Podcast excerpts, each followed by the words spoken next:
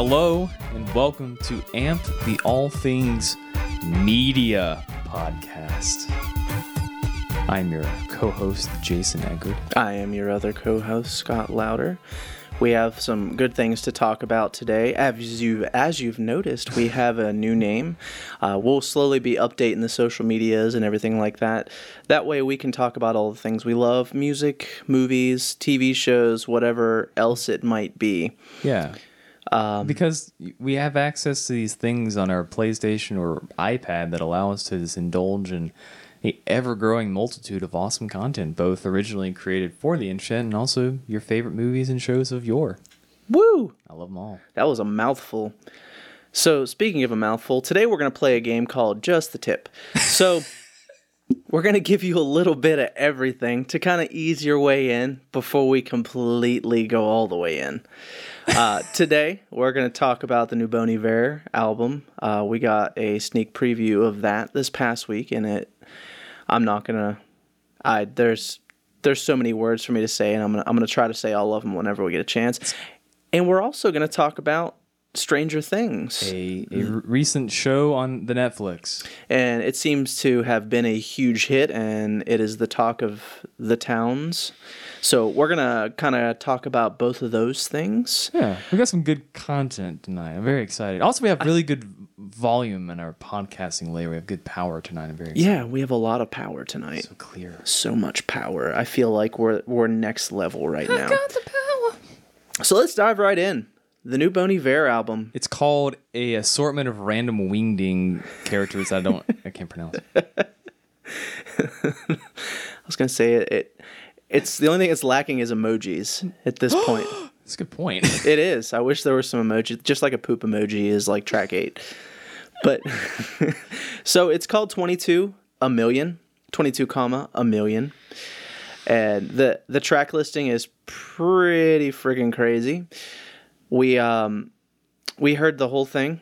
We've listened through to it all. We have not listened to the studio version yet, so don't get too excited. We are not that privileged. Oh, you haven't listened to them? The studio? No, I haven't listened to the full album studio versions, but we have we've heard the two studio tracks that were released. Oh, yeah, yeah, yeah. I bet you heard this. Yeah. No, no. I I wish I have heard had heard the old album. We got to wait until next month for that. It's coming out September twenty-third, I think the, twenty-second maybe. Aside from the concert, I think the two songs they released give a pretty good idea of what you can expect though from the album.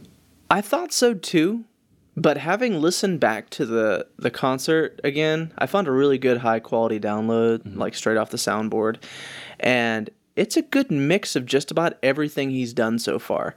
So it seems like side A is more geared towards like where he's going as far as like the sample based stuff, the really auto-tuned vocal, mm-hmm. kind of like reminiscent of that Heavenly Father song that was released. Clearly, yeah. And side Side B is very reminiscent of the old, like Bon Iver, Bon Iver album, and also even further back. I mean, there's a there's kind of a guitar heavy track that has that cool little guitar riff in it, mm-hmm. that's that's kind of reminiscent of For Emma Forever Ago, like mm-hmm. the first album. So I feel like with this album, it's kind of got something for everybody. If you've been a Bon Iver fan at all in the past, there's going to be at least one or two tracks that you like on it. I think that not very many artists have put out such divergent music as Justin Vernon. Like of the, th- he's only put out three albums technically, but each one of those albums sounds completely different mm-hmm. from the previous one, and it sounds organically different. Not just like, oh, we're out of ideas, let's try something else. This sounds like a really awesome progression. That's rare to get these days, honestly. It totally is. Uh, you don't find too many artists that reinvent themselves from album to album anymore. They seem to yeah. stay pretty consistent most of the time, or at least in the same ballpark. You know, and it's almost uh, like David Bowie level in some ways. It really is. He, I, I wouldn't go as far as to say he is our David Bowie of this generation, but I, I mean, I would definitely go as far to say as he's one of the best songwriters of our generation because of. I mean, I was just saying before we were kind of listening through things again before we uh, we hopped on here to talk to you guys. He's one of the best melody writers I think that I've heard in a long time. Yeah, you know, even though, especially with this new stuff, a lot of it is very sample and synth-based, you can tell that everything started out as probably on an acoustic. Yeah, I would imagine so. Another thing that's hard to come by these days. It is, and I, I feel like, too, with this album, he's going to really kind of, like, break boundaries between, you know, the really weird, like, sample-based stuff and then, like, the indie world at the same time. You know, I've always felt that he really ran with the design ideas from My Beautiful Dark Twisted Fantasy in some ways. Like, you know, I think his involvement in that album must have had an effect on him in some way. And and I think that with the new stuff he has coming out, just in the way of, of really blending the electronic and, and the and the, uh, the ethereal, and it's just been cool. Like, I'm glad somebody took that idea and, and kept it going, as opposed to like Kanye West, which didn't really keep going with the uh, the orchestration maybe of yeah. that album. I, I mean, I feel like the songs are more well thought out and more well done than most of those. Yes, but I would agree. Upon first listen, if I was to describe this, connecting two artists together, it is the sample basedness of Kanye West meets the nineties awesomeness of Bruce Hornsby. Yeah. Those are the two things that kind of he is connected together in this album, which is crazy to even say, really, when I think about it. I mean, who would connect Kanye West to Bruce Hornsby? Nobody ever in, in in history. Well, they both play piano. Does Kanye West play piano? Yeah, as far as I can tell, Kanye's a very uh, well-versed piano player. Well, that's cool. Okay, so they're connected via the piano. I think it explains his sampling abilities. I mean, they, some of the tracks on here, I mean, I'm just going to give quick highlights. My my two favorite right now is number eight, called eight, parentheses, circle, close parentheses. And number ten, which is called zero zero zero zero zero million. Uh, those those are my two favorite tracks so far. And then I also love number six, called six six six. I liked six six six. And I like the one that was one of the studio songs that was like lady samples, and it's called like Over Soon. What's the other one? Uh, Death Breast. Death Breast. I like that one a lot. Ten Death Breast. Ten Death Breast. Ten Death Breast. Um, it's cool. Yeah, they're. I really like the entire. There's not a song I don't like on it that I listen to, which is pretty much how Bon Iver does me. Uh, I, I, I think. What's also what I also really like about what I've heard is that, you know, it's not easy for me to describe what it sounds like. Like at this point, usually with music, you say, "Oh, it's a little bit of the Beatles, it's a little bit like the Kraftwerk and something else." But you know, with what I we've heard from this album, I guess we have heard the album in terms of a live version. It you know it contains a lot of different elements, but I don't know if you could quite pinpoint where each one of those elements came from, except maybe some Bruce Hornsby or maybe some mm-hmm. some. some elements from the Kanye West stuff, but in general, and that's, you know, that's, you know, you're doing music right when what you're doing is just taking the things that influenced you and really finding a way to do something original. Which is what he's definitely done with this. Yeah. I mean, you can say that about his last two albums too. Yeah. I mean, his, his the self-titled album, name me anybody that's put an album out like that in the history of music.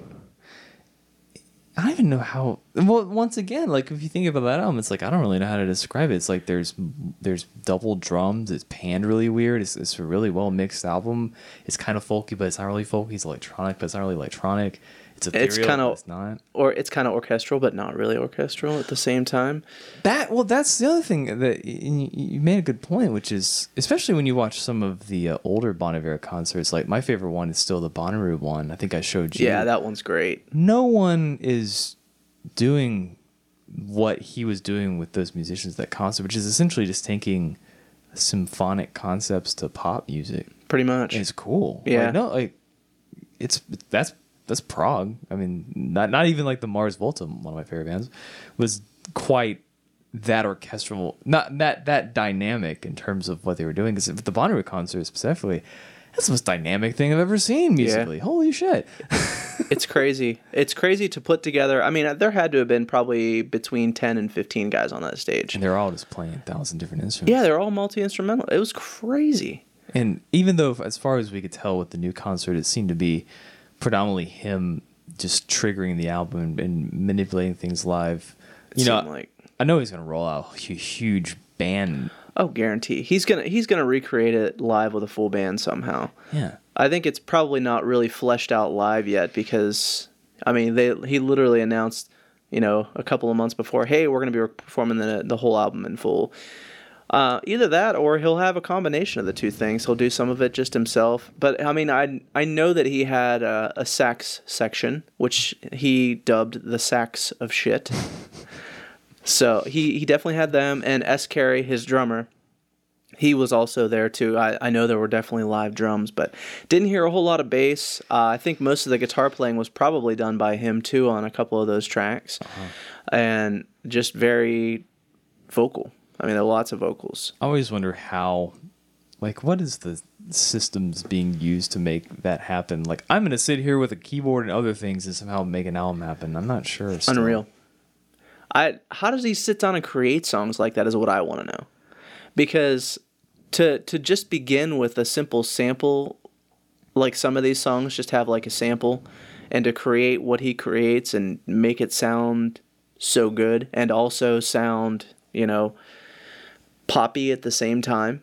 To make it, like, anyone can put a bunch of loops together and make a song, but in terms of creating dynamics that are based around electronics and loops is not easy. No. I, it's something I, I have to fight with all the time, trying to find ways to make things more dynamic when you're working electronics, and it's cool. It's really cool. I'm really excited. I wonder who produced it. I guess he produced it. Probably. Yeah, I think he produced the last one and all that. Did he? I think so. I would imagine so. I've never heard of anybody else working with him hmm. as far as producers. I, I know he always has like some guests and stuff on on some song. No, he doesn't really do guests either. No. He's not a, a feature guy. I, I just, I, I'm sure there were, was some co-producers, but who knows? Possibly. I imagine he and all the millions of instrumentalists he knows just kind of all hop in a room and they're like, all right, let's do this. And they freaking just kill it. I just, I don't understand. Hold I, on, I'm looking at personnel right now. I also really like the album cover a lot. Yeah, the album cover is cool. It's really pretty. I, it's very, like, I can tell there's a lot of imagery that goes along with this album, especially if you watch the lyric videos for the two songs, but a lot of the imagery is cryptic. It's just, like, weird. Yeah. Like animals and, and other things. And I'm just, I'm waiting for someone to figure it all out. I feel like the entire album is all connected together in some way and it means something. I get that impression too. But no one's figured it out. There's no way he just pulled these names out of thin air and just were like, okay, here we go. There's a weird song called Creek with two weird, uh, you know, Latin symbols and, you know, whatever crazy yeah. stuff he puts on there. I didn't, I never, I didn't think about it, but I, I agree. I think that there's definitely like a, it's a, it's a puzzle. That's yeah. cool. That's another thing you don't get a lot these days. Some, someone's got to crack it. Someone's got to crack it. So on his self-titled album, he was the producer, the synthesizer, mix engineer. He played banjo, bass, choir, chorus, composer, cymbals, drums, ebow, finger cymbals, guitar, baritone, guitar, electric guitar, nylon string, guitar, hands, Korg M one, piano, tremolo, and vocals. Korg M one's a cool piano. It is a cool piano. And then he just had a recording engineer, Nate Vernon, who was probably related to him.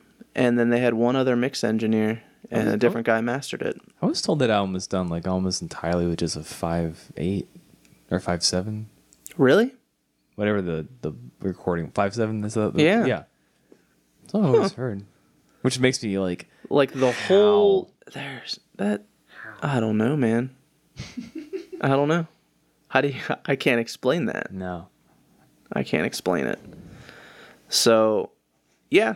I mean, the new Bon Iver album, I think it drops, um, I want to say September twenty-second. I might be wrong, but regardless, it's in it's it's like mid-September. That would make sense because the album is called twenty-two a million. Uh, so, I mean, September twenty-second would, would most likely be the date. You're on it this week, Scott. I'm just like, I don't even know. Oh, yeah, sure. Yeah, you know. Elementary, my dear Watson. I'm just, I'm just grasping at straws, but in, in, in, nah, think, September thirtieth. Oh well. Anyways, I, I think that um, You know, there's been some releases I've enjoyed this year, but I definitely would say that this would be the largest music release of this year. Yeah, I, it's the most anticipated for me. I mean, considering it's like five years in the making. Yeah, it's been a long time. It it really has, and it's been way it it's been way too long for me. I mean, he he's definitely up there in my top five favorite artists of like this last decade. When I think about the last album, I would always listen to it on my way back from like getting my ass kicked in jiu-jitsu. I was, I was like, I spent like the past hour just like getting choked unconscious, and then it's like, okay, hey Justin Vernon, let's help. Turn this on. I can calm down. Help me relax. I actually, I had this album is the one I usually fall to fall asleep to. Yeah. If I need help falling asleep, totally pop in the earbuds, turn on track one, let it roll. It's such it it, it especially if you get a chance to listen to that one with some nice speakers or a nice set of headphones, you realize mm-hmm. This is like one of the best mis- mixed albums. Yeah. There's so many tricky little things going on. And listen to it on vinyl if you have not. Ooh, I haven't done it yet. I have it. Oh, yeah, let's do it. It's it, it's worth the price of admission. Plus sure. Time. I bet you hear a lot of details. You hear some crazy stuff that you definitely don't hear whenever you listen to like the iTunes version of oh, it. Dude. It's, it's pretty great. I'm excited. Love that album very much, and I'm sure I will love the next one just as much. Agreed. I, I mean, I, I already do. I've listened through it once. So another cool little fun fact about the uh, the Eau Claire show, which is where he debuted this album, he brought Bruce Hornsby out to play on it, uh, to play the actually the last song that they played. Not on there wasn't an album track. He did four tracks that were older songs that were not on this album, obviously. And uh, the last one he played was Beth Rest, which is what he closed with on most of his tours and stuff, too. Which is the closing song on the previous album. On the previous well. album. And Bruce Hornsby played it, and it's a whole different, like, redone version. Mm-hmm. It's... I would... I want to say it's horns beat up, but it's not horns beat up very much. I think it was a little quicker than the album. It was a little faster than the album version. It completely changed the melody. I mean, it's like a whole new version. It doesn't sound anything like the album version. If it weren't for the lyrics, you would not be able to identify it. So it's pretty cool. Look it up on uh, look it up on YouTube. It's it's up there. Just I, I think all I googled was like Bon Iver, Bruce Hornsby, and it, pop, it was like the first thing that popped up. And it's a really good quality version of it too. The, the studio version of that song is another, like, damn, that's a good mixed song. That, damn that mix, though. Damn that mix. Damn that song, period. That's, ugh, that song's so good. And I think you mentioned this before the podcast, but one thing that struck me about the studio versions of the new songs is they are not as layered as I expected them to be. No. They're actually more minimal. They seem to be. They don't. They don't have... all the instrumentation that the previous album had. Mm-hmm. I mean, there's there's a a lot less instrumentation, which can be a good thing sometimes. My my guess is that it leaves a lot of doors open for doing stuff live. I think so. I think that's part of it, and I think too that it's kind of he's pushing the focus more towards the lyrics and the vocals. Yes. And less so towards the instrumentation. I would agree. Yeah. Which is kind of cool. I mean, his lyrics are great. Very cryptic. You really don't understand what he's saying, but you love what he's saying because it's presented so well. That's what's crazy about the whole thing. And like I said, he's one of the best melody writers that I think I've I've heard in a long time. Because he actually writes melodies. Because he writes great melodies and memorable melodies. It's just like he he toes the line of pop without actually writing pop music. Because I mean, none of his songs are really poppy. When it comes down to it, they Skinny Love's pretty poppy. Yeah, but it doesn't fit the pop formula at all. It doesn't. They're not like verse, chorus, verse, chorus, bridge, chorus, chorus. That song's I, set up like an old blues song. Yeah, it kind of is. It kind of is. I love that guitar he always brings out to play with that for that song too. It's which, like this old beaten up like tin guitar thing. I like, which is what I think he used to record it with too. Oh, is it like a dobro? I don't think it's a dobro, but I think it might be just like a baritone, like just old nasty tin looking guitar. I've never seen. Is it an electric or an acoustic? It's it's an acoustic, but I think it has a pickup in it, so mm. It's like an acoustic electric type thing. But it it's it's weird sounding. I just realized I've never seen an acoustic baritone guitar. They have to make them. Yeah, I guarantee they do. Maybe he just, I think he just tunes the guitar really weird. Yeah. On it. Hmm. But I know what I'm Googling next. Yeah. Yeah. Check it out. But anyways, new Bon Iver album, September thirtieth, it drops, and it's going to be fantastic. We promise. Yeah. We absolutely promise. I, I yes. Very uh, excited. As am I. As am I. So now we move in to our T V show section. So before we start, I got to be honest, like, you know, I spend a lot more time watching movies and television shows sometimes than I do listening to music. It goes back and forth, but as I mentioned before, like, you know, I think one reason why I'm able to be part of this podcast is because if you play me a song, I can usually, just through what I've done in life, I can gather enough information to tell you, like, does it have like the punch factor to it? But, you know, and, and Scott's the same way in terms of, like, we both like a lot of film and T V, and so I think after doing Uh, seventeen podcasts worth of music, it was time to introduce a new element, an, an even broader element, because now we're talking about, you know, everything. And I mean, when it comes down to it, most music lovers also love film and T V because they kind of go together in a lot of ways. I mean, they're they're intertwined. Music yeah. music makes a lot of scenes in T V and music and movies. Amen. And I mean, I don't think I've ever met anybody that's a music lover that doesn't also like some form of T V show, movie. I mean, you'd be a weird person otherwise. My, my other thing is that, and this is just through my involvement in making uh, web series and short films and whatnot, is that to, I, I feel that filmmaking is the highest form of art. And the reason for that is because it involves every form of art. It involves writing, it involves cinematography, it involves color design, it involves sound, it involves planning, editing, it involves... It involves a, a business-like mindset. It involves organization, teamwork. It involves everything. And I, I think, you know, I've definitely just drawn a lot of inspiration from film. Definitely horror in my case, but yeah. Not so much in my case. And that's why it works out best, because Jason is your horror guy. It, yeah, you are. And I, I like, I love the dramas and comedies the most. I like dramas too. Um, but what is kind of cool is we kind of meet in the middle on this one, because Stranger Things is kind of sci-fi, kind of horror, kind of drama, not a whole lot of comedy, but it, it kind of like bridges the gap between three different yeah. movie genres or T V show genres. And, you know, just like with music, like me and Scott like a lot of different things, but there's still certain things that you would not expect us to like that, that both of us like. Yeah. And I think that the same could be said of film as well. Yeah, in a lot of cases. That's why we get along. So, Stranger Things. Now, I I believe, I'm not sure, Jason and I made it a point not to talk about it because at first he really disliked it. The first, like, three episodes, four he episodes. was, four episodes, he was about to just stop watching altogether, which I thought was absolutely crazy. And I told him that. And I'm like, dude, you got to keep watching it, keep watching it, keep watching it. So... We, we we gotta say before we say anything else, spoilers. Yeah, we are gonna talk about the entire show.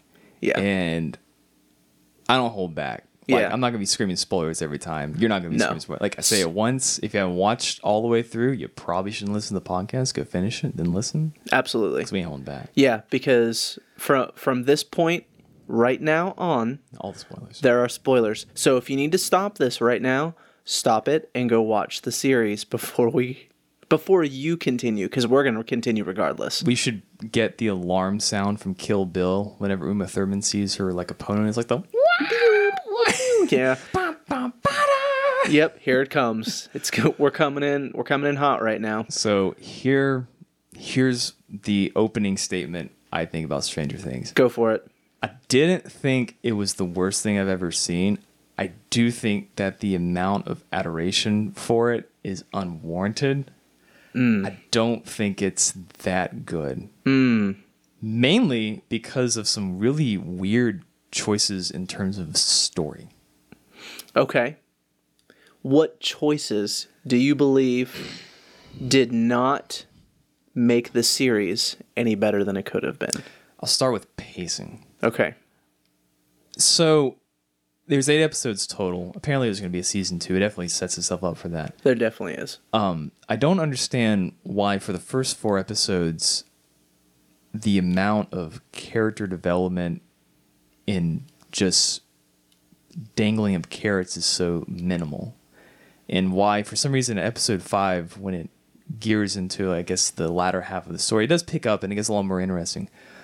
But a lot of things happen from five to eight that try to develop the characters, but because they're running out of time, they aren't able to flesh them out as well as they could have had they just started from the freaking pilot with these developments. They would have made a lot more sense, and I felt that they would have had a lot more of an impact. Instead of just, for some reason, like there's four episodes, and you know, most of it just centers around flashbacks that don't really even explain too much as to the character of Eleven. But I think that's the point of it. Well, see, I, that's the that's that was my counterpoint to myself was, am I looking at this through the lens of the modern storytelling method, especially when it comes to film, where out the gate it's just like boom, boom, boom, boom, boom. Yeah. The, the Lost way of, of telling a story. I really like Lost. We can talk about so Lost on the podcast. Oh God, yeah. I love that series so much. Maybe, in fact, what the show was trying to do is it was trying to take a a more old school approach to developing a story, which if you go watch any movie from the sixties or the seventies, I would argue though in the eighties it started to become more of what we're used to now.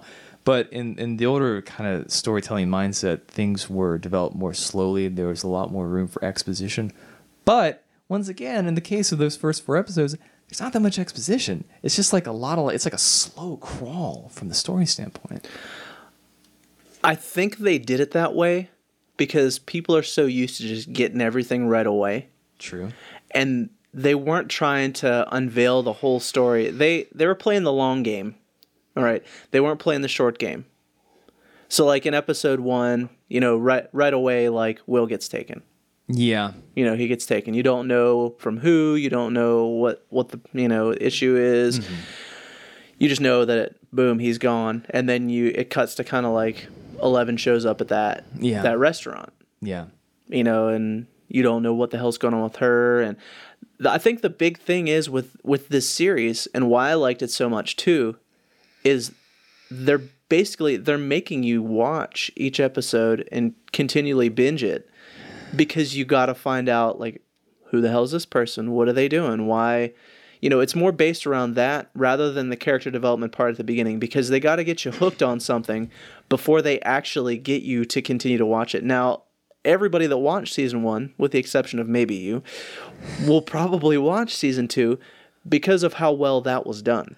I'll, well, I'll watch season two, sure. But that's that's my other problem with it is that if that was their intention of doing the slow crawl through those first four episodes, they they still didn't even offer up enough like uh, just bits and pieces to hook people to me. Like the main reason I kept watching is because I had a little bit of faith in it, but also because I wanted to talk about it. Yeah. But like, and another good example, and this is my personal opinion, is I in there's two characters in the show this applies to. The first one not so much as the latter.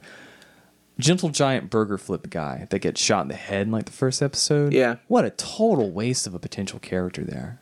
You think? Yeah. Like, I think I, I like the fact that he got shot because you think he's going to be a potential character and then boom.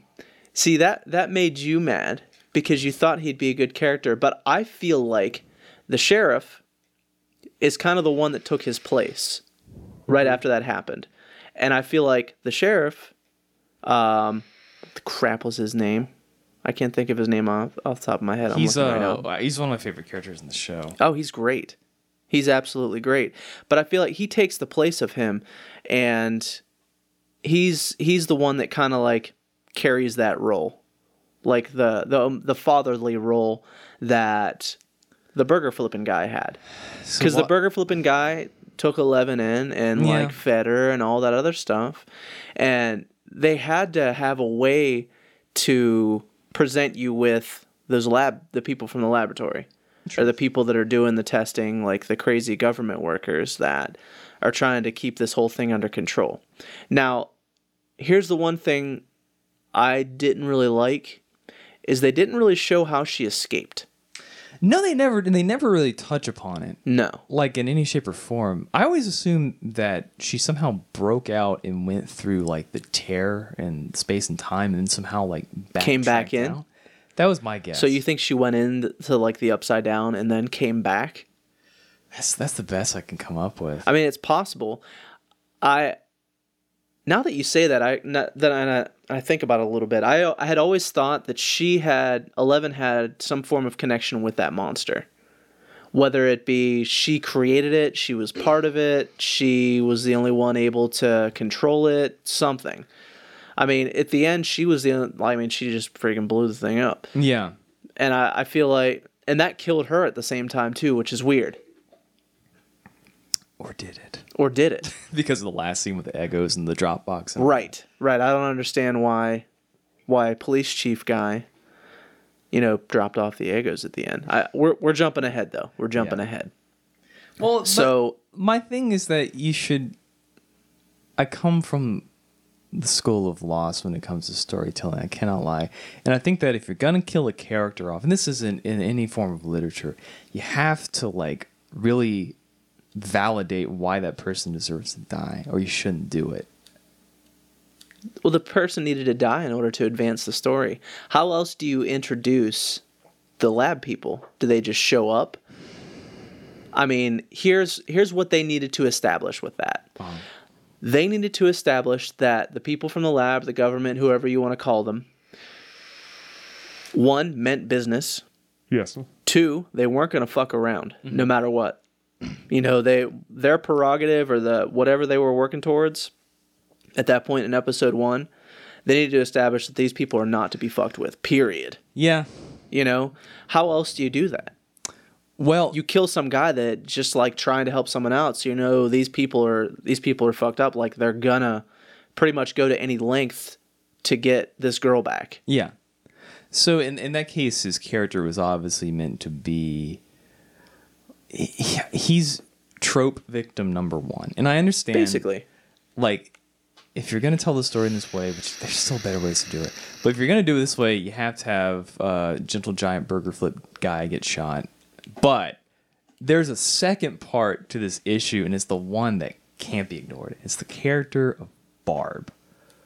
Poor baby had no purpose in the show except to be kind of awkward, out of place friend to like a popular hot girl. But the second Bay disappears, it's over. Because of course she, you find her at the end, she's dead and like dead A F. Yeah. And it's just well, like you didn't find that out until the last episode. But I mean, you had a pretty good feeling that she was dead. But how else how else do you bring the sister in? I, I just think that otherwise it, the sister doesn't give a shit. So in the case of those two characters, it's obviously trying to play off of, I don't really consider it a stereotype because I've seen a lot of times where you have hot, popular girl, and then you have awkward, not as attractive, though that's that's relative depending on who's who's looking at the person. You see that a lot in, in, in real life, I R L, whatever. Yeah. But why, like, why just offer so quickly? Once again, with those four episodes, they could have taken time to just delve a little more into the relationship between Nancy. Yeah, it's Nancy. Yeah, Nancy, Nancy and, and Steve. Barb. Nancy and Barb. Nancy and Barb. Like, well, I think they did. Not enough. I feel like they did. If they want, I mean, they established that they were really good friends. It, the fact that Nancy asked Barb to go to the party with her as like the one person to watch out for her, you yeah. know. But I would have really liked to see, okay, if you're going to play the flashback game, which they like to do a little bit, yeah, but they don't, it, this that's another thing I think that came from Lost a lot, the element of flashbacks in modern T V. So many people have done that, though. They have. They haven't usually done it to as good of an effect as Lost. But I'm just saying, like, if you're going to play the flashback game, I really would have enjoyed a scene that would have introduced how Nancy and Barb became friends. Why are they such good friends? Why, how... What does Bob, Barb offer Nancy and vice versa to really establish their friendship? Because does that matter? Yes, I think it does. Why does it? Why does it matter? Because if you're trying to extract an emotional connection to the characters in your show, you have to like give it some context. Like you can assume that they became friends because one was not intimidated by the other, and the other was enjoyed being around. Nancy wasn't intimidated by Barb. Barb enjoyed being around Nancy because Barb Barb is a very, a very like kind of like inner shell kind of person, which I'm a lot like her. I'm not gonna lie. But so is that why you're pissed about Barb? Well, the fact well that's one of the reasons. But it's just like the fact that they just it's just it's done. Like it, she was just she was just a total trope because there wasn't any any like desire to develop the character in further. She was there, like. Did she even really have to she, be in the show? She was a pawn. She, she was, was a pawn, pawn when it came down to it. But she didn't have to be a pawn. She did. No, she could have been a... I'm going to be honest. I didn't give a shit about Barb. Exactly. But I didn't give a shit about her. But that's because the show didn't take any time to, like, give you some, but, like, need to care about her in some see, way. No, it didn't. It didn't need to. It didn't need to. Because, you know what? Barb literally was just one of those people where it's like, you need her. You need her there. So that somehow Nancy gets incorporated into the monster, yeah. like the, the big picture when yeah. it comes down to it. Otherwise, Nancy doesn't care. Nancy has no dog in the fight if one of her friends doesn't get killed by this thing, right? So they don't need to develop that character any further. They needed to say, okay, how are we going to get Nancy involved? Because endgame, Nancy needs to somehow help her brother out and and get involved with this whole storyline. Otherwise, she's just some random girl off to the side that has nothing to do with the rest of the shit, and you have some shitty-ass drama between her and Steve, how he wants to sleep with her and doesn't care about anything else. So I feel like Barb... We'll, we'll get to Steve. yeah, Barb Barb was that necessary character to bridge the gap. But that's not good. That's not good storytelling. It is... when you have a very short amount of time to tell the story. Because if you do it where, oh, there's an episode that really focuses on Nancy and Barb. And Lost, if you even want to compare this to Lost, Lost, you're looking at like, what, twenty episodes a season? This is eight episodes. Well, and that's the thing. And they didn't think they were going to have a season two. They're like, let's flesh out this whole fucking story. We'll leave a little bit of cliffhanger at the end. We don't know what's going to happen. You're right to say that it's not fair to compare no. Lost to this show, but I'll tell you a show that it is fair to compare it to. That is the first season of True Detective, which didn't waste an iota of screen time in terms of telling its story, I don't think. And that's the no. thing, is like, it didn't have to be that rush. Like, I, I just think that the those four episodes, which I kind of just had to slog through, for the perfect time. It doesn't have to be the most developed friendship at all. All it has to be is just like, it has to have context. You have to give the characters some context. Because if I recall, they don't even really ever, you wouldn't even have to have a flashback. You could just have some sort of like conversation between Barb and Nancy, which establishes why they are friends, how they may have become friends. I didn't even flesh that out, but just give it some sort of like, give it some grit. It's just, it's implied. I mean, it's a high school. It's high school. You think back to high school, you just had friends in high school. There are ones you trusted more than others. The fact, I I believe, the fact that she specifically asked Barb to go with her to Steve's house to go swimming establishes that friendship and establishes that Nancy obviously trusts Barb enough that Barb is the more grounded type of person that will try to keep her from, from doing something stupid, even before they went in there. Yeah. They had that short little argument, like Barb's like, Nancy, you sure you want to do this? You know, you sure you want to do this type of thing? Like she she's the one that looks out for all of her friends. Mm-hmm. So I feel like that's as much as that character needed to be developed because it's gonna she's going to get killed off pretty quickly. And obviously Nancy was close enough with her to bring her there. Mm-hmm. Period. End of that story. Well, that's the other irony of the show is that honestly the younger characters are honestly more fleshed out than the adults. Like the kids? Yeah. The they kind of are, teenagers. But I feel like they were more of the focal point when it come down when it came down to it. When yes. you have so many characters in a show, I mean, you're looking at you've got Hopper, who is the the sheriff guy. I remember his name, Hopper. You had Hopper. You had Mike's mom, Mike's brother. You had uh, Mike, Lucas. Uh, who was the other friggin' kid? Uh, Dustin. Oh, we'll get to the other kids. Uh, okay. You have you have Eleven. You have, you know, just the other like random, all the lab people. I mean, there are so many characters. It's hard to really dive into one or the other without helping this. Like, the whole thing is focused more around, here's this story. Well, in, and it's not like, let's develop these characters like True Detective. True Detective had eight, eight episodes with two main characters. Well, and that's a, a good segue, because the biggest complaint about the second season of True Detective, which is kind of... I think about the second season of True Detective also in comparison to this, because where I think Stranger Things gets way too much praise, I think that the second season of True Detective got way too much hate. And But the, the biggest...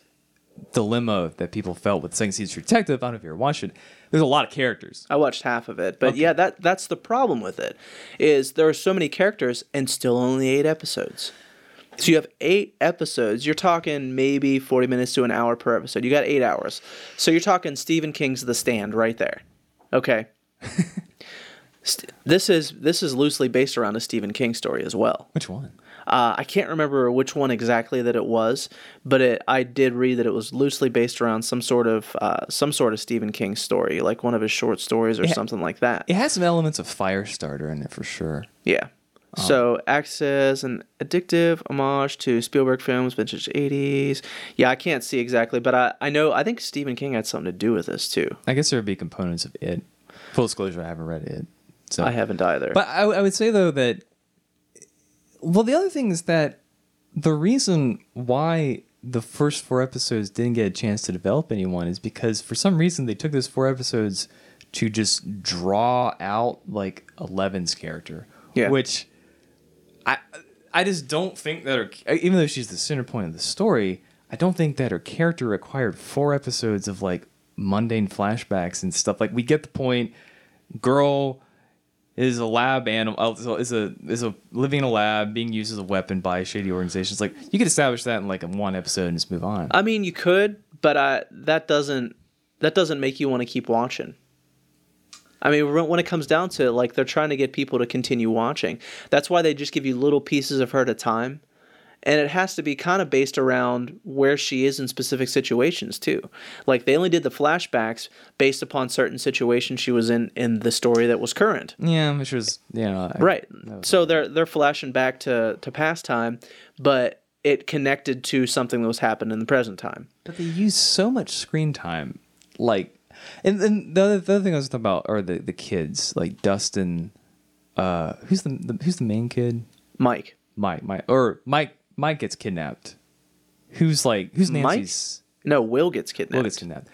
Dustin and the other kid, like... Well, Mike Mike is uh, Mike is Nancy's brother. Yeah. yeah. So so it's Dustin, but who's the other one? Lucas. Dustin and Lucas, those two guys. Yeah. They don't, like, that's the... That's the one that really gets me, because y- you don't get anything from them. Like, Dustin's just there to say some smarmy shit. Yeah. And then, what's the kid's name? I'm terrible at names. Lucas. Lucas. Lucas is just there, like, kind of be like the, the, the straight guy in the whole situation, like the level-headed one. Trying but, to keep in the team together. Yeah, but I just felt like, like, I wanted to know more explicitly about Dustin. Because, like, you know, he's an awkward kid. He, Dustin was kind of like me when I was growing up, I'm not going to lie. But I wanted to know more about, like, him. I want to know more about, like, his family life, because I'm sure well, it's you really might. shitty. You might. This is only season one. But why? You shouldn't have to. That should be established in the first season. No, it doesn't have to be. They're playing the long game, man. Uh, but they're playing the long game. I, t- that, I mean, they're kids, and you really have to look just down to the fact that they're kids. They don't have a whole lot of character developed in them yet. But when it comes down to it, and, and you're right. But that's where the dynamic of introducing the families. You don't. You don't have to like. They don't have to be major characters in the plot.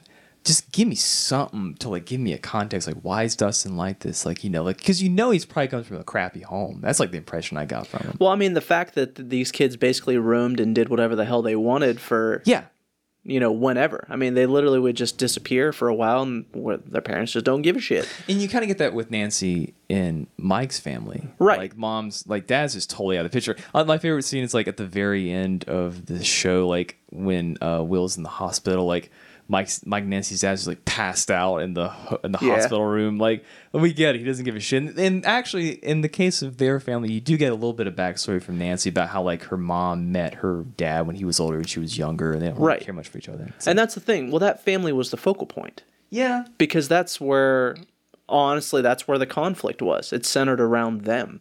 But so that's why there was so much focus on them. It, well, if you want to if you want to play the long game, somewhere along the course of the show, you could have had Dustin just drop some lines that gave you like a little bit of a hint to his to his family. Didn't have to introduce them as characters, because I understand that there's a there's a ton of characters in this show. Yeah. But I, I why I can't let this go is like I just feel like there's so many chances to just give these characters a little more depth that no one seemed to give a damn about. Well, now that they have a second season, they might be able to do that. Okay. No, I mean, you gotta you gotta think about the fact that this show, they literally pitched it to like twenty some different networks, and none of them picked it up. Well, I kind of know why they didn't know. None maybe. of them. Why? Because they're, they're, the character development is not there. Apparently, it's working for all of America. What's Apparently, no one else gives a shit about your character development because everybody else likes it. Everyone I have talked to I know. and everyone I have seen post about it absolutely loves the show. But I, I just feel like that's because they're being like bedazzled by the vibe of it. And that's the other thing about the show, which is from an aesthetic standpoint, I'm perfectly fine with it. Soundtrack on point. The cinematography of the show was balls to the wall. It was a beautiful show. Yeah. I got no argument there. None at all. It's just like, I, I just, I, I don't like the idea of like, because you can make the nicest looking thing you want, but at the heart of everything is a good story. And, but... It was a good story. Not all of it was bad. And I'll tell you what I did like about the story. Okay. My favorite character, drum roll, Nancy. Really? Yes. Because sure. she's the only one that changes over the course of the show. Well, she does. She's the only one that... But she's at the age to change, if you think about it. I mean, she's in her teenage years. More changes happen when you're a teenager than anything else. You're more affected by your environment than anything else. When you're a kid, there's not much change that happens other than the fact that you grow up and you start to gain a little bit of like your initial personality, but you haven't really lived in the world yet to really be changed by anything. Well, I, well in terms of the kids, like I'm not expecting like groundbreaking change in right. terms of them. Although in the case of Mike, he does kind of like have a bit of a romance, but even that's like thrown in there like really haphazardly. But right. Al- although like... Winona Ryder's son, not the one that got kidnapped, but the Jonathan. Jonathan. Jonathan doesn't change a damn bit. He is the same no. awkward kid, but he's the same age as Nancy. And so he if, is. If you're going to go off the idea of the, the teenagers changing, why is Nancy the only one that gets a change? No, no, no, no. See, here's the thing, though. Here's here's the difference between the two of them. Shoot. She was a bitch to start with. Yes. Like an absolute bitch. He knew who he was at that point. She didn't. I mean, he, from from day one... Episode one, he knew who he was. True. He's a weird dude. He likes taking photographs. He's a creative guy. He just lost his brother. Mm-hmm. I mean, what else you need from there? Okay, I'll give you that one, but I'll come back. Or he to didn't. It. I'm sorry, he didn't lose his brother, but his brother lost his friend, and he's you know. Or is that even his brother? Because he uh, well. Wait. That. Yeah, yeah, he did lose his brother. His brother was Will. Mike was not related to him. I was. I'm getting everybody confused now, but. But well, I see, regardless, I see where you're coming from in terms of the Nancy thing. Because the thing about Nancy that was interesting is that when you meet her at the beginning of the show, it's almost like she's at this point where she's ready to evolve into something. Like she has sex for the first time. She's hanging out with people. Right. And what happens in her case is this sort of uh, bell curve where she she tries to hang out with the quote unquote cool kid. She right. gets burned by them. Then reality comes in. She, she becomes like a badass. Yeah. In, and then by the end, she kind of ends back up with, uh, what's his name? Well, Steve. Steve. Which, I'll let that one slide, although I saw it coming from a mile away. But that's the thing about, that's the thing I liked about Nancy is that there was actually like, a, there was an arc to her character. Like, my favorite parts of the show are definitely the parts where like, it's her and Jonathan just like strapping up, getting ready to like kick some monster ass. And like, she's like fighting and like shooting guns and stuff. Like yeah. she's her own person. Like she becomes a badass. Yeah. She changed. She did change. That's fine. Some characters can change. Not all do.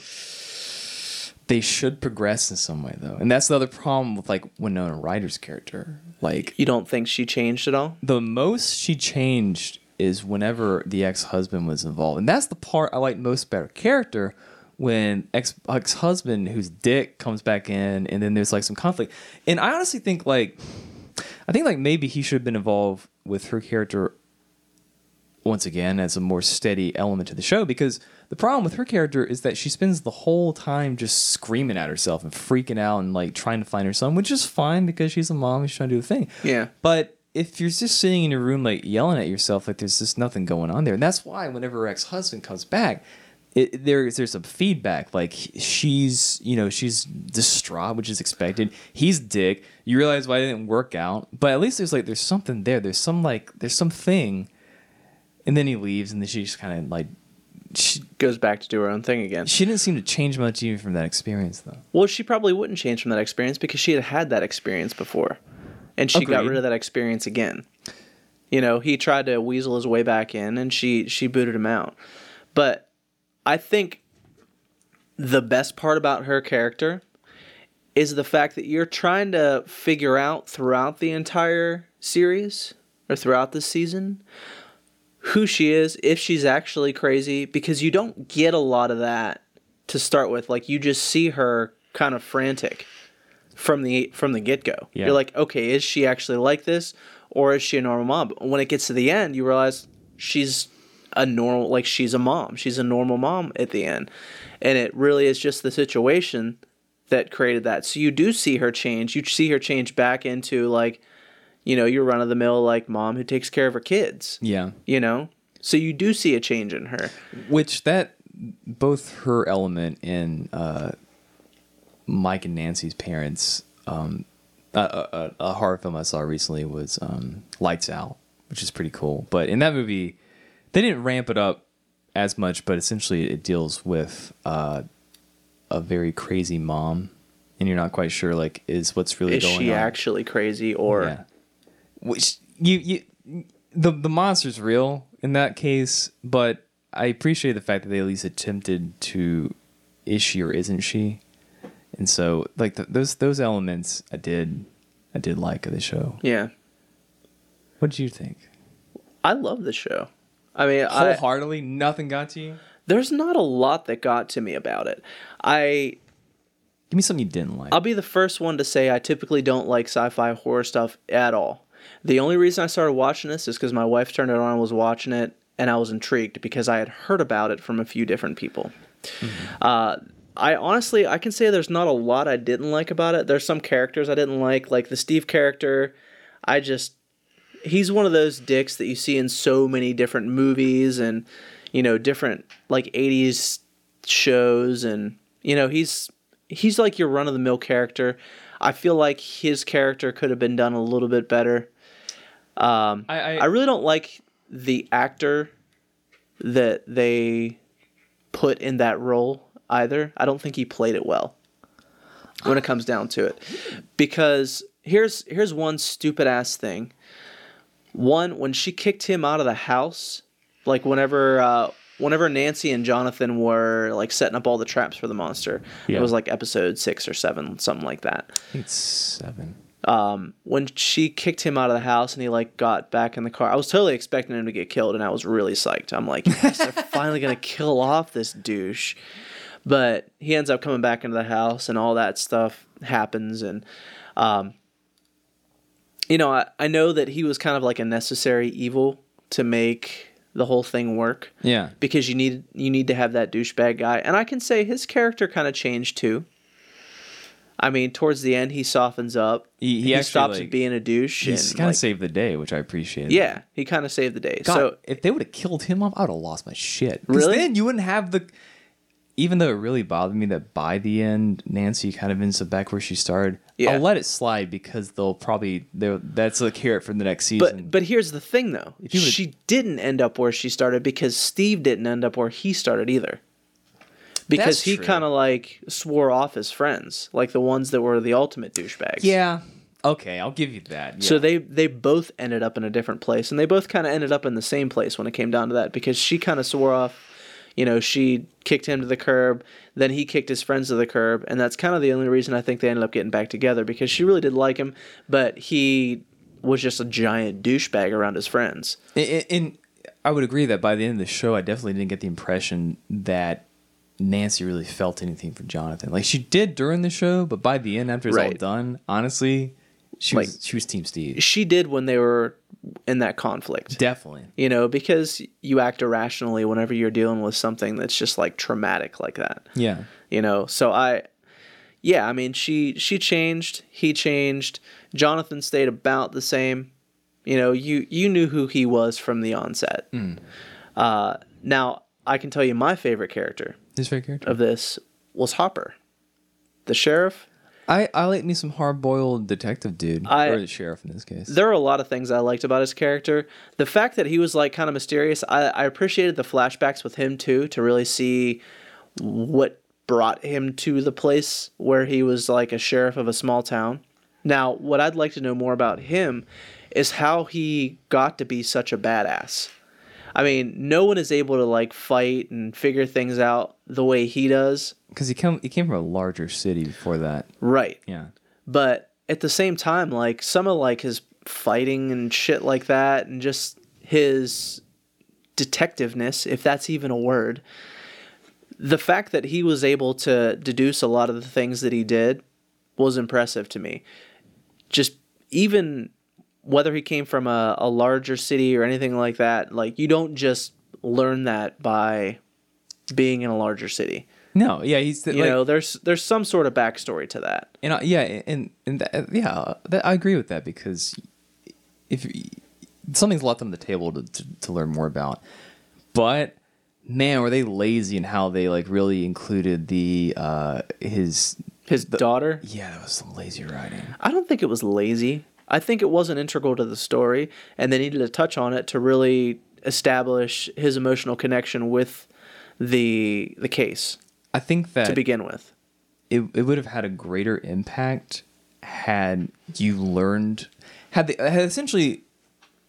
This is a, a, a, a like a story trick where instead of spelling out like these are the emotions being felt by the character via flashback in the moment, I wish they would have found a way to establish the fact that why he's so invested in getting Will back is because of his daughter. And then so at the end where they're like resuscitating him and the flashbacks really go down, you know, if instead of having the flashbacks there, they've already happened that way, like the, the viewer would have already like made the connection on their own. Like, oh, he's really invested at this moment because of previous things. Yeah. Breaking Bad's a really good example of that. They were good at like, doing that.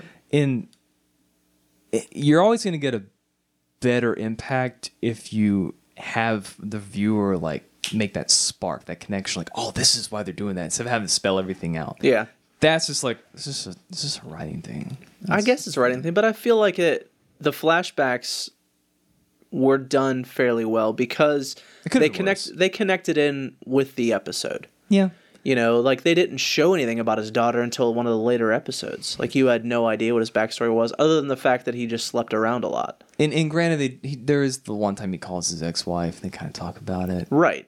Um, for like a short time. Yeah. You know, so I don't, I don't think it was just like glossed over. I feel like it was, it was well placed. It was well placed in the episode it was placed in. And the fact that it kind of left you a little confused too, because for, for the most of that episode, I'm like, I wonder if his daughter is Elle. Like I, I thought about that for a brief amount of time. That you know, would be. So you do meet Eleven's mother. You think you do? I'm guessing that was her. I don't know. Uh, they left it kind of open. I mean, they found Damn. a girl that was kidnapped, and their mother was kind of like lethargic.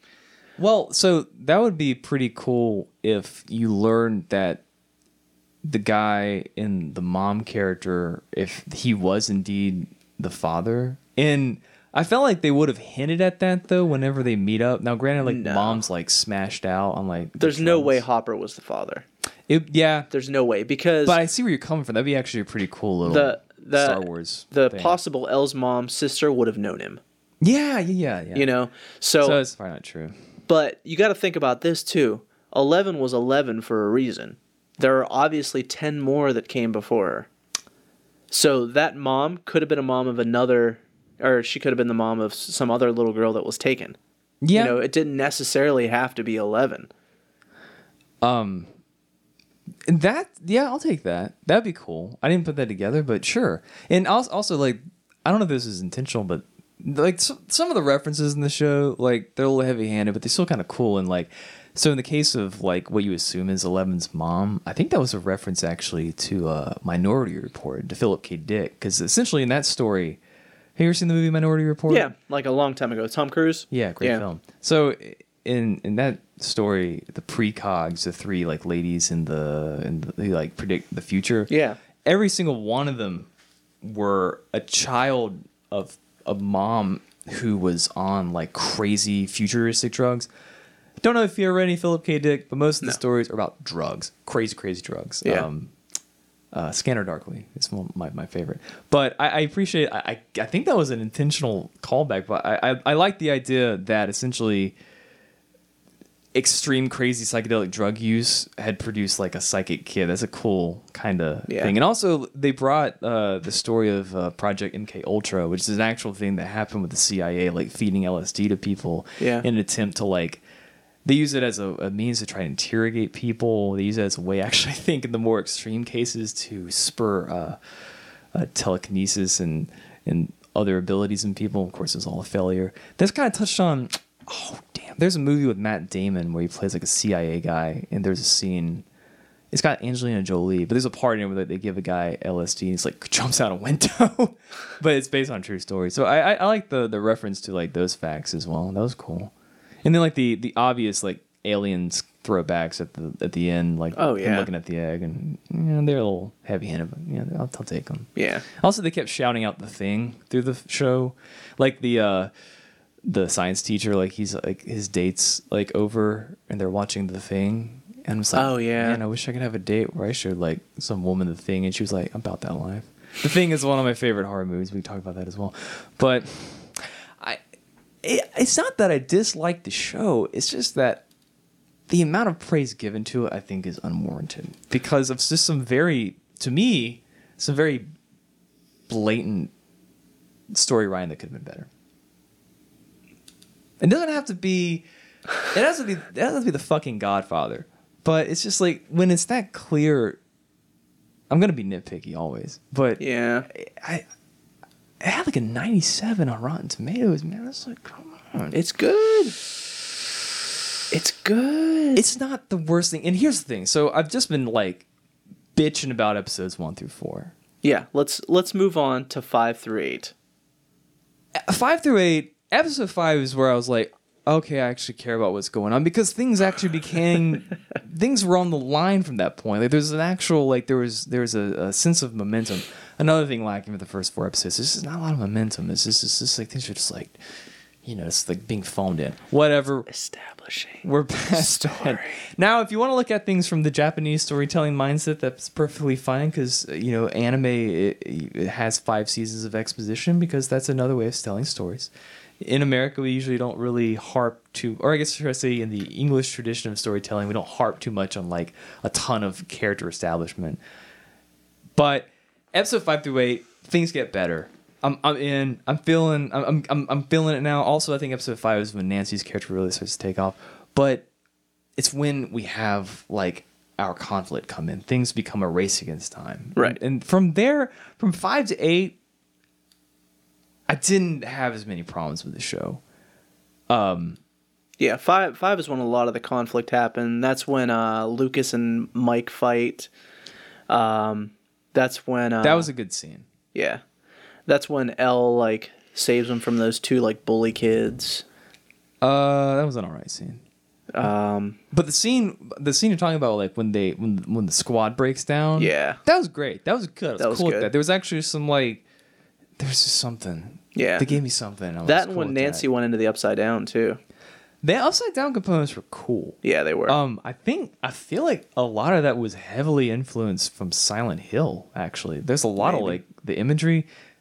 Did you ever play any Silent Hill games? No. So, do you know anything about them? A little bit. Basically, you got the town, and it's crazy, and it's full of monsters. But the whole thing about Silent Hill is that there's a point in all the games where this already really...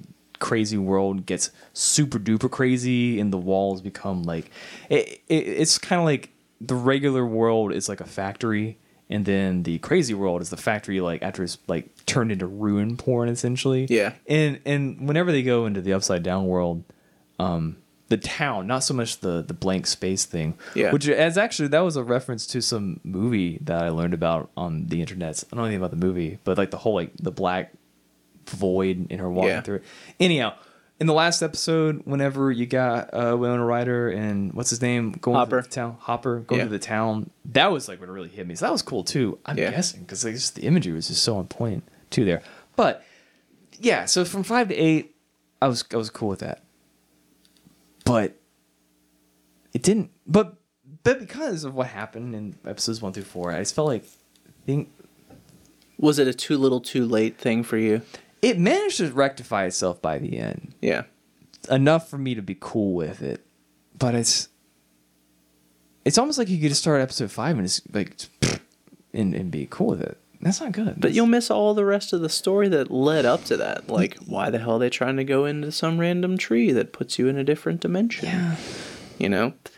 I mean, there's all kinds of... There's a lot of story that you'd miss if you skip one through four. I'm just not seeing enough dissenting opinion in this thing. That's why, like, I don't think all these episodes would be Jason, like, what really grinds my gears. But in this case, I'm I'm not going to let this go. I'm just not. It's all right if people like it. I did not dislike it.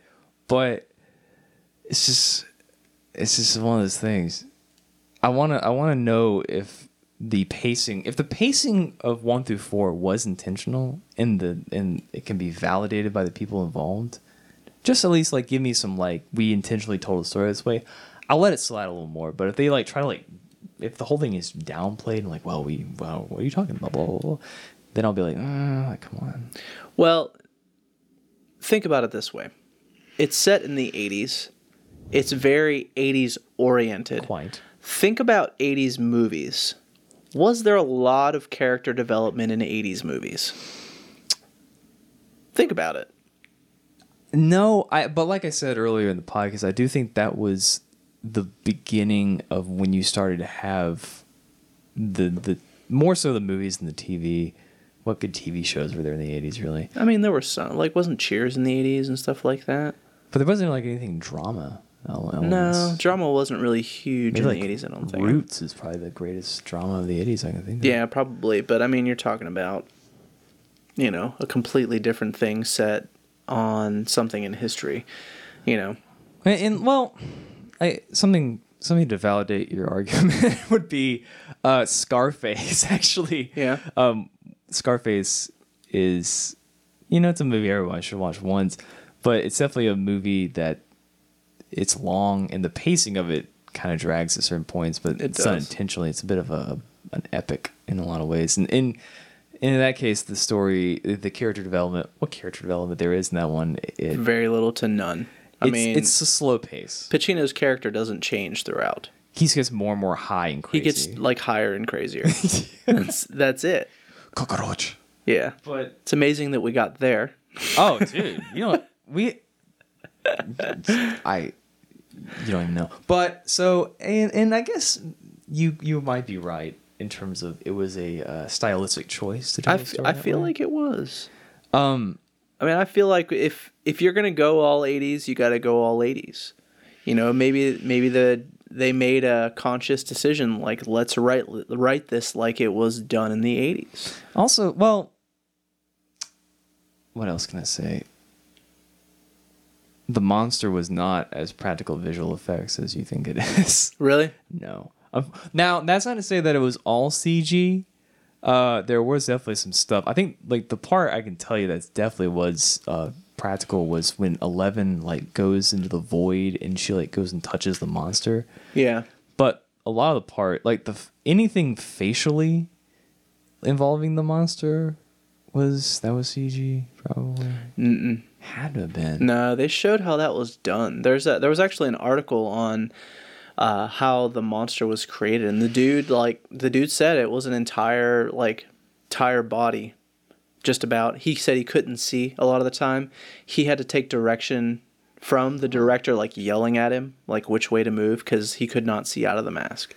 Then I wonder why it whatsoever. Looked, why why it looked so computer generated. I'm sure they added some elements to it, but he said the only thing that he was wearing, uh, as far as like green screen wise, were like his arms were he, covered in green screen, just because there's no way you could have like those long slender arms like that as a practical effect element and make them look realistic.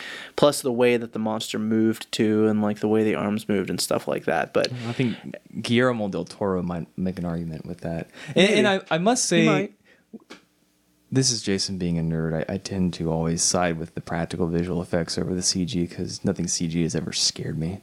Yeah. Nothing like, you know, the the Aliens and Alien, or even E T. E T, I hate that movie. E T is terrifying. He's the scariest thing ever. And if you ever look at the uh, pre-renderings for the movie, he was even more terrifying. I don't like E T. I like Reese's candy, but I don't like E T at all. I was an E T fan as a kid. The Universal That's... ride's really cool, though. I remember riding that. Yeah, that, yeah, was, that cool. was cool. That yeah. was cool. I think I did that when I was like fifteen, something like that. Yeah, probably about the same. All right, so let's talk about the ending. I feel like that's a great, great place to end, is the ending.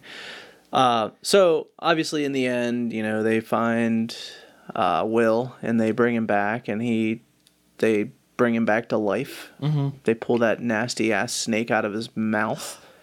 But then, but then he gets home, and you think everything's back to normal. And I think they cut to what, like a couple of months later or something like that. Yeah. It's like a, it's a, it's a month later cut. Yeah. It's, it's like a m- month later. It goes to Christmas time, and everything seems all hunky-dory. He's playing Dungeons and Dragons. You know, his family sits down for dinner, and he excuses himself to go to the bathroom and coughs up some sort of, like, wormy-looking thing, and it, like, does a quick cut to to the Upside Down. Yeah. Which, there's all kinds of crazy theories swirling about that. I looked at that, like, I'm sure it's meant to be something deeper in the show, but I looked at it as him, like, experiencing P T S D, actually, from, like, the like the slug falling out of his mouth. It's like, oh, God, I'm back there. Like, But uh, where does that thing come from? He's obviously been infected with something. Yeah, he's definitely been infected with something. But I I feel like one of two things are going to happen. Shoot. And you can mark my words on this. One, I feel like the Upside Down may eventually somehow start to merge with the real world. Sure, that'd be fun. Uh, it's like and, Ghost, Ghostbusters. Yeah, kind of like Ghostbusters style, and I hope Ghostbusters get in there. Uh, two, Will will become the new monster. God, I only hope it gets that dark. I mean, I, I feel like that's the direction it could go. Oh, I mean, please. If he's infected with that, and that other monster is dead, you know, I, yeah. I assume the other monster's dead. Um. Then maybe he will become that. Like, he kind of bridges the gap between the two. Because if you if you look at it this way, Will is the only one that ever came back from the Upside Down after going through all he went through. Truth. Most other people were dead there. Like, the monster killed him, boom, dead, whatever, they're done. He actually survived, like, the the monster's crazy snakes or whatever else they put down in him. Like, yeah. Why was he saved? Why was he the only one that the monster didn't completely kill? Sure. I'm, I'm, that, I hope it's that dark. I, that's I mean, a, it's that, possible. It's possible. That's a very... I'll, I'll take that. Sure. Yeah. Because it, that's what... I, it, well, well, some people have been saying with this show is that they thought that it was going to be like independent seasons. Like, just like in and out. Which... I don't you, think they're going to do that. They're not going to do that. No. And also, you know... I, Well, if you want to call it a failure, the, the failure of season two of True Detective, True Detective lends itself to the fact that maybe that style of storytelling should be avoided. The exception being American Horror Story, which... I've se- never watched an episode of that. Uh, I've watched the first season the most. I've watched a little bit of the other ones. It's good. But in the case really? of... Yeah. Ryan Murphy's the man. He's really good at storytelling. Okay. Uh, but... The, in the case of that show, each season is a different story. Yeah, uh, and it plays well. But, um, but I mean, at this point, you're connected with these characters. Oh, and it's fine if there's going to be more seasons. Yeah, there's no doubt that they're going to continue. And I mean, what's going to be kind of cool about this too is there are two things. Eh, I guess two things that I, I like. I like that they're working with kids, sure, because you can literally see them grow up. Totally. You know, you're gonna the next season they're gonna look older. It's and, the sci-fi wonder years. Right. It, that's exactly what it's kind of going to be is as this continues. You know, they're going to grow up. And two, it's going to allow them, now that we know these characters, to really dive in further into their story for the second season. Because all these characters have now been established, they're going to need a way to go. And they're going to need to get more of a, a backstory from, you know, specific ones that are going to play an integral part going forward. That's you know, what optimism Jason hopes for. Because if you think about it, you don't know a lot about Will. No. You know, he just kind of pops in there at the end because he was, you know, in yeah. the Upside Down for the entire series or t- entire season.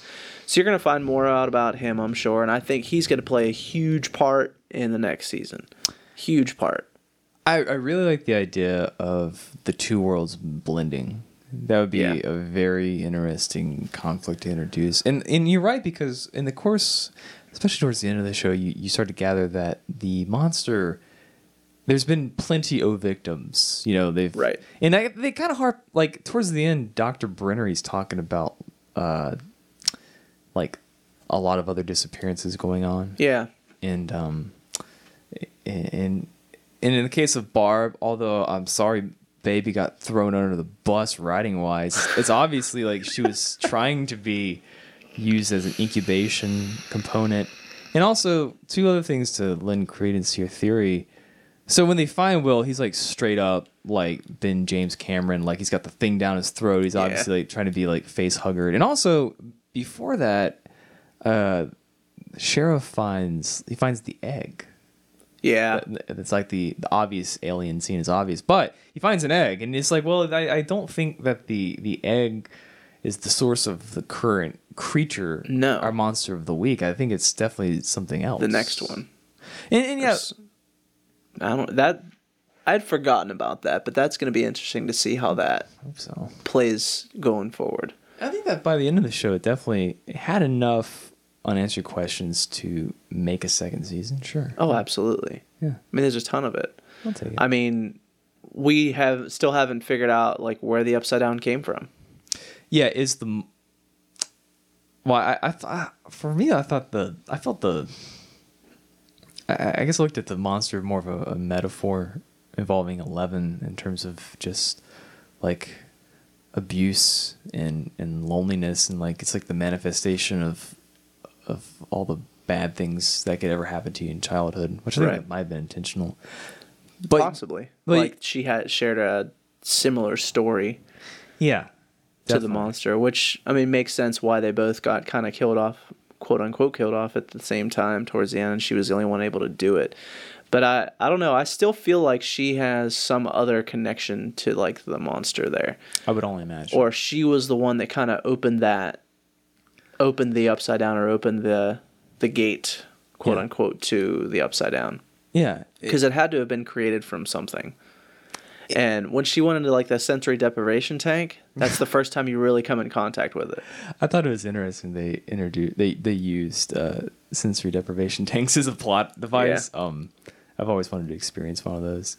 I think it'd be kind of cool. It's it's kind of like, it's like hallucinogenics without taking them. It kind of is. There's actually a place in Charlotte that does it. They're really popular. Really? I think so. Yeah. Hmm. But but you're also right. You know, like you get little bits and pieces about the the monster. In terms, Doctor Brenner, the white-haired guy, our our, our story's sort of uh, mad scientist. Although he gets he dies at the end, so R I P him. Yeah. But it seems to imply they've made contact with it. Doesn't quite spell how they make contact with it, though. No. Either, which would lend credence to your theory of other psychic children maybe being involved. Uh, there definitely has to be. There's a reason that she's number eleven. I thought it's because this was her age. No, I don't. I don't think so. I don't think so. It, it's tattooed on her. Yeah. No, I, mean, I, I think it's tattooed right. on her. So it's definitely like there were definitely ten kids before her, or maybe they sent those kids, or they're trying to create the kids to have those powers so that they can fight this thing off or something.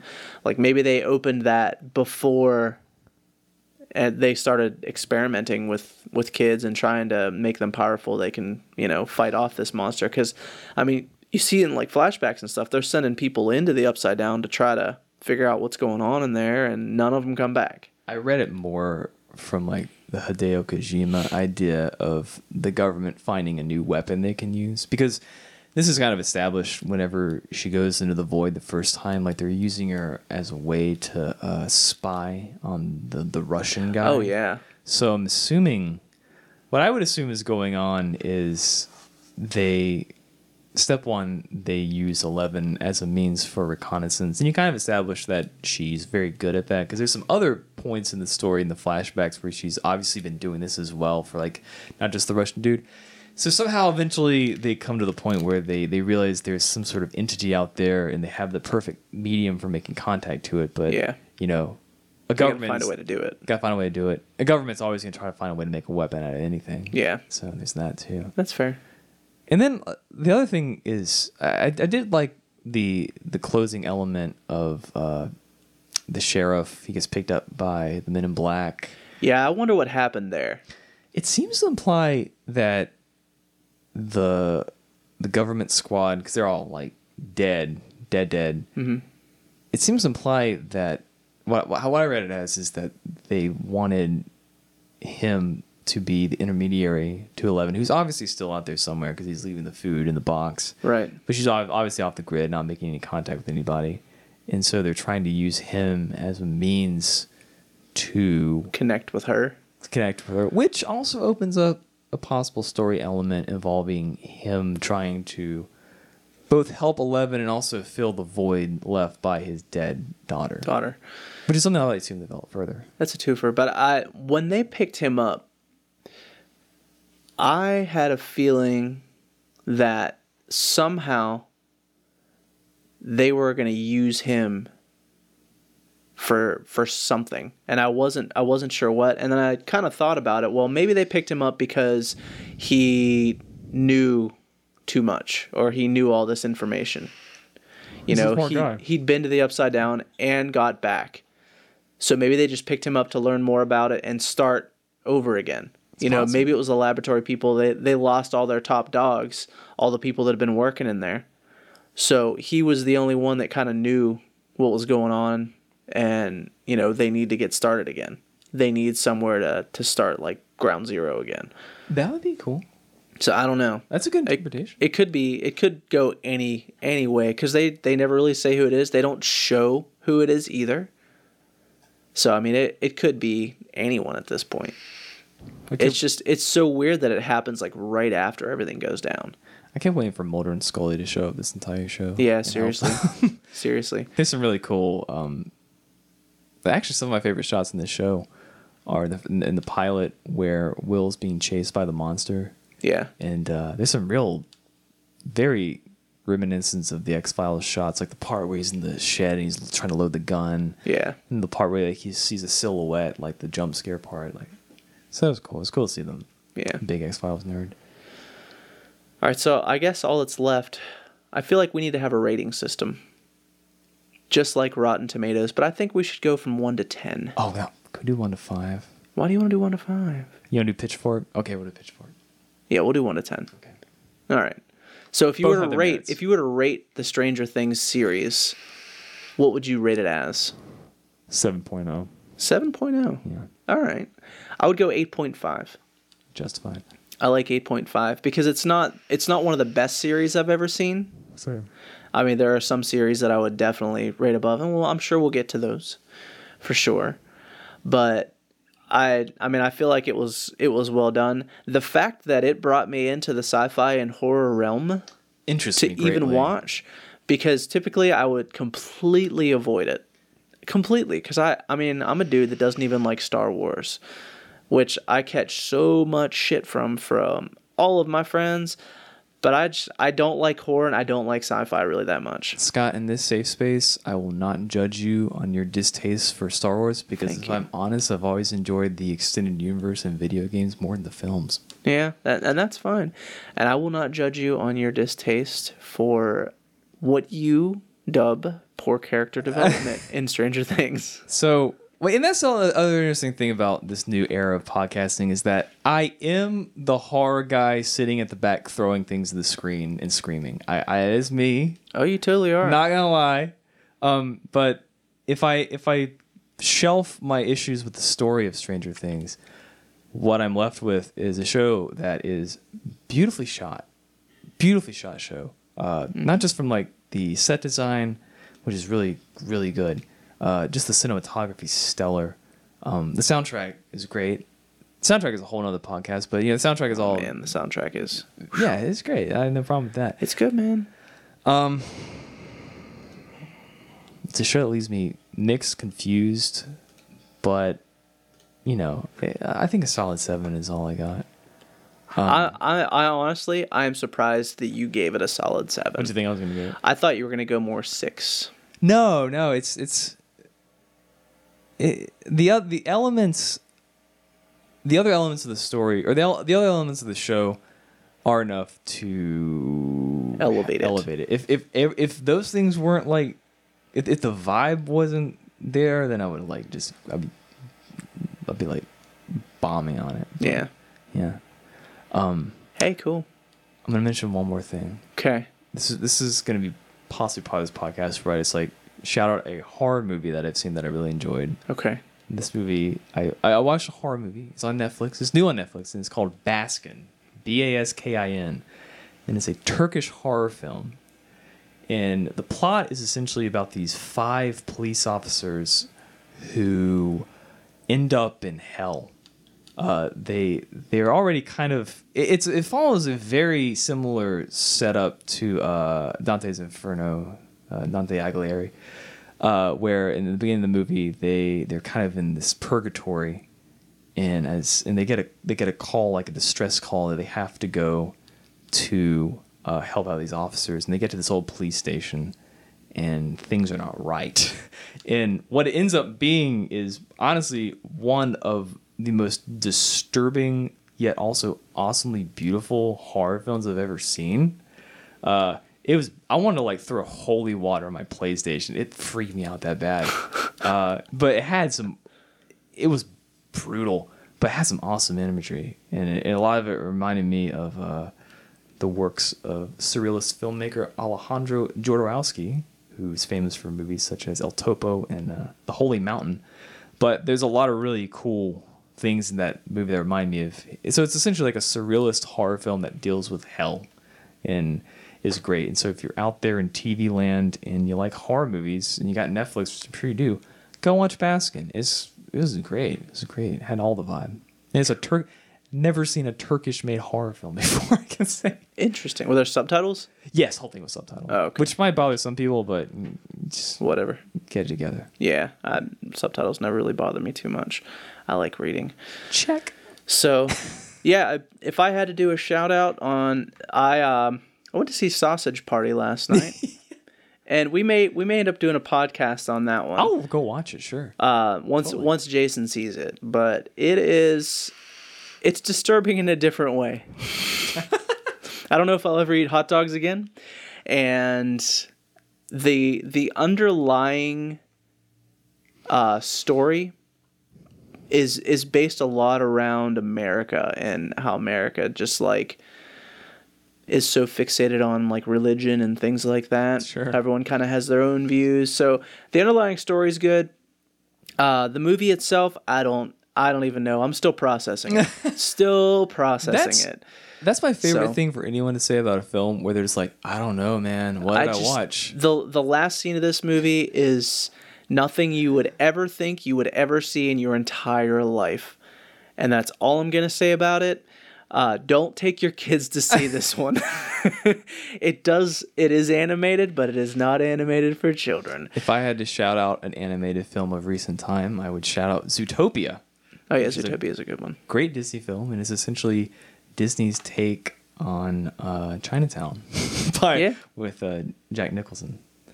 But, uh, yeah. yeah, so that that's gonna about going to do it for the very first inaugural All Things Media podcast. So this is episode eighteen, if you are reading along with us. Our podcast is legal. We are legal. We can go buy a pack of cigarettes, a lottery ticket, and go get a lap dance. Don't smoke, vape. Lap dances are fine. All right. So we will talk to you guys next week. Hope you loved it. Thank you. Goodbye.